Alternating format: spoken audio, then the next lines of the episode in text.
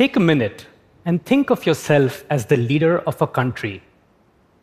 And let's say one of your biggest priorities is to provide your citizens with high quality healthcare. How would you go about it?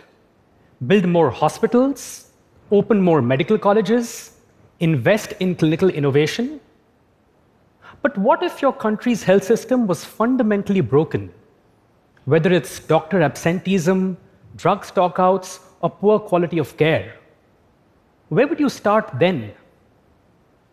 I'm a management consultant, and for the last three years, I've been working on a project to improve the public health system of Rajasthan, a state in India.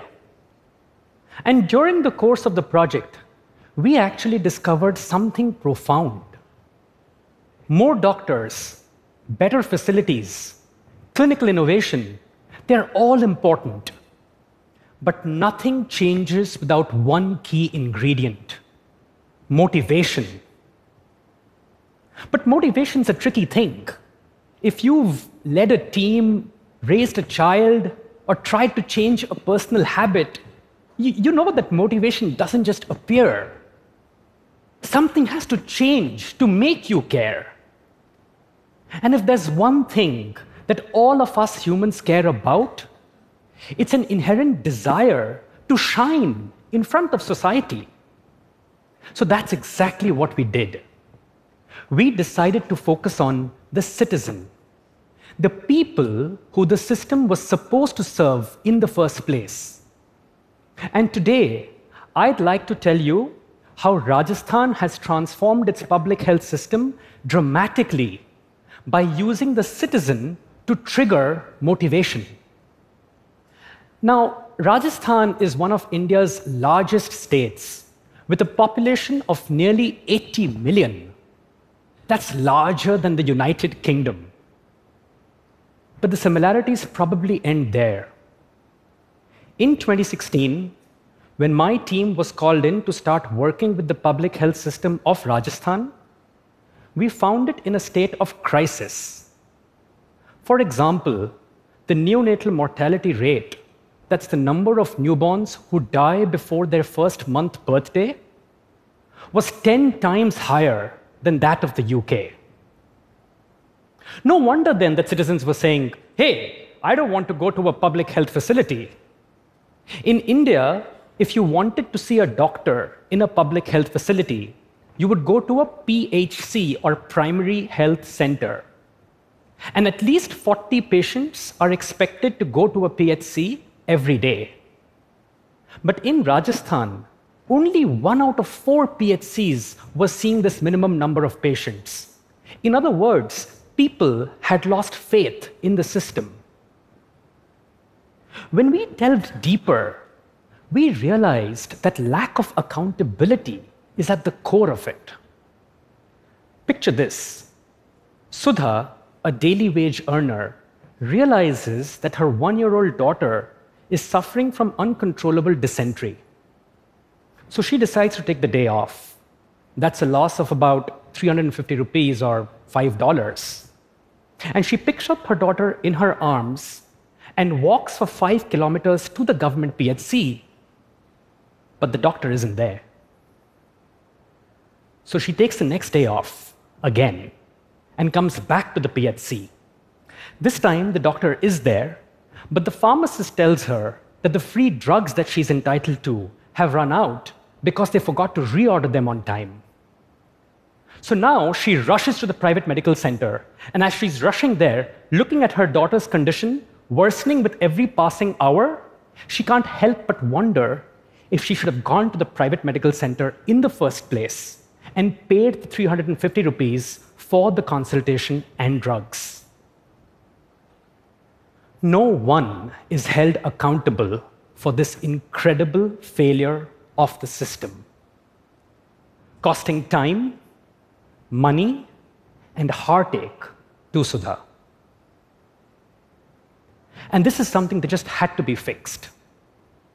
Now, as all good consultants, we decided that data driven reviews had to be the answer to improve accountability.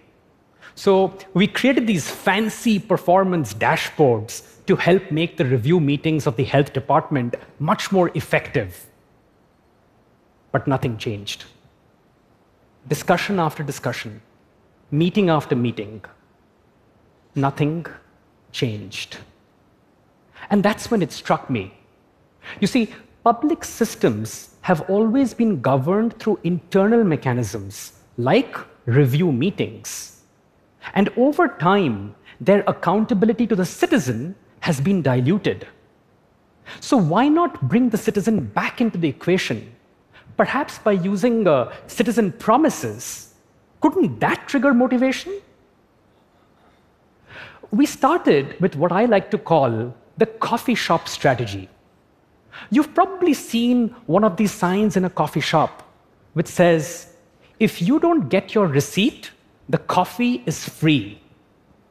Now, the cashier has no option but to give you a receipt each time.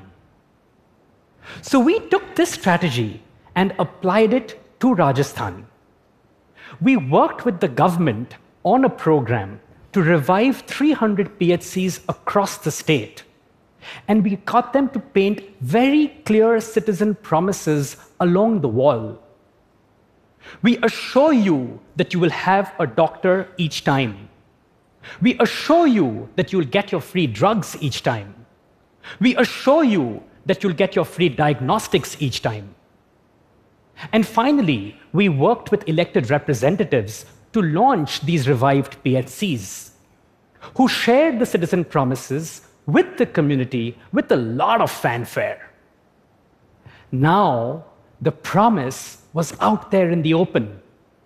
Failure would be embarrassing. The system had to start delivering. And deliver it did. Doctor availability went up, medicines came on hand, and as a result, patient visits went up by 20% in less than a year.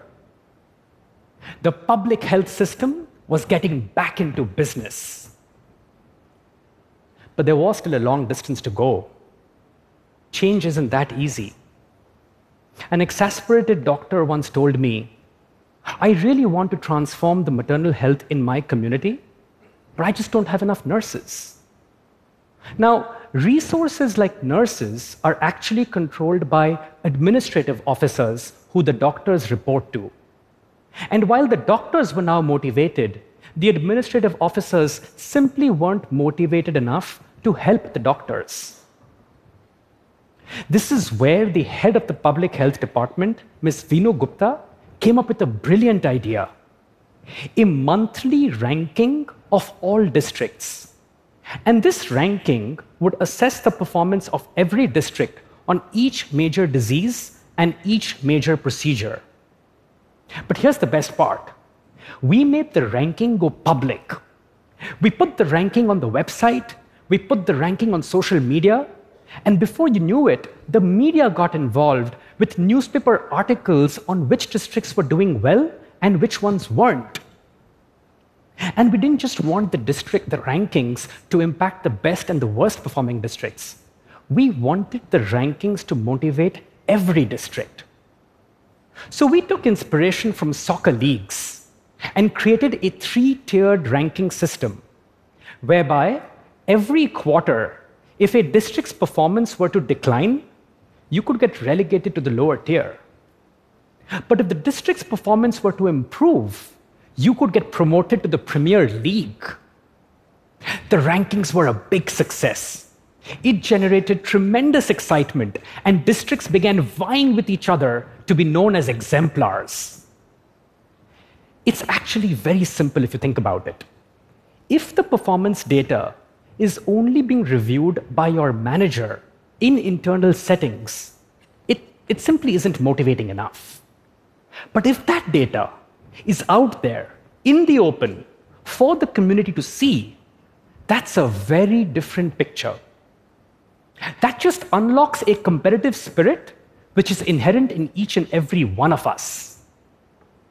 So now, when you put these two together, the coffee shop strategy and public competition, you now had a public health system which was significantly more motivated to improve citizen health.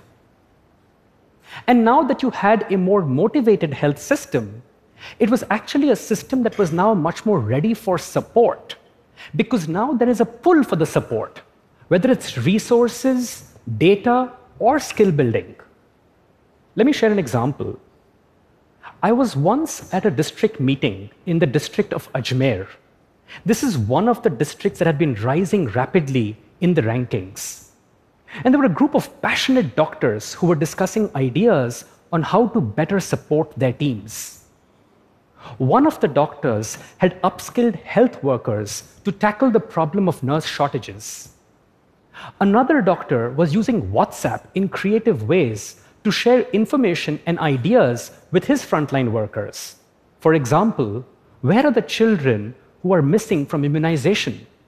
And how do you convince the mothers to actually bring their children for immunization?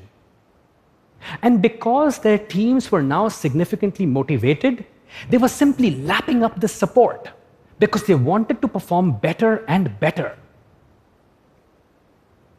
Broken systems certainly need more resources and tools.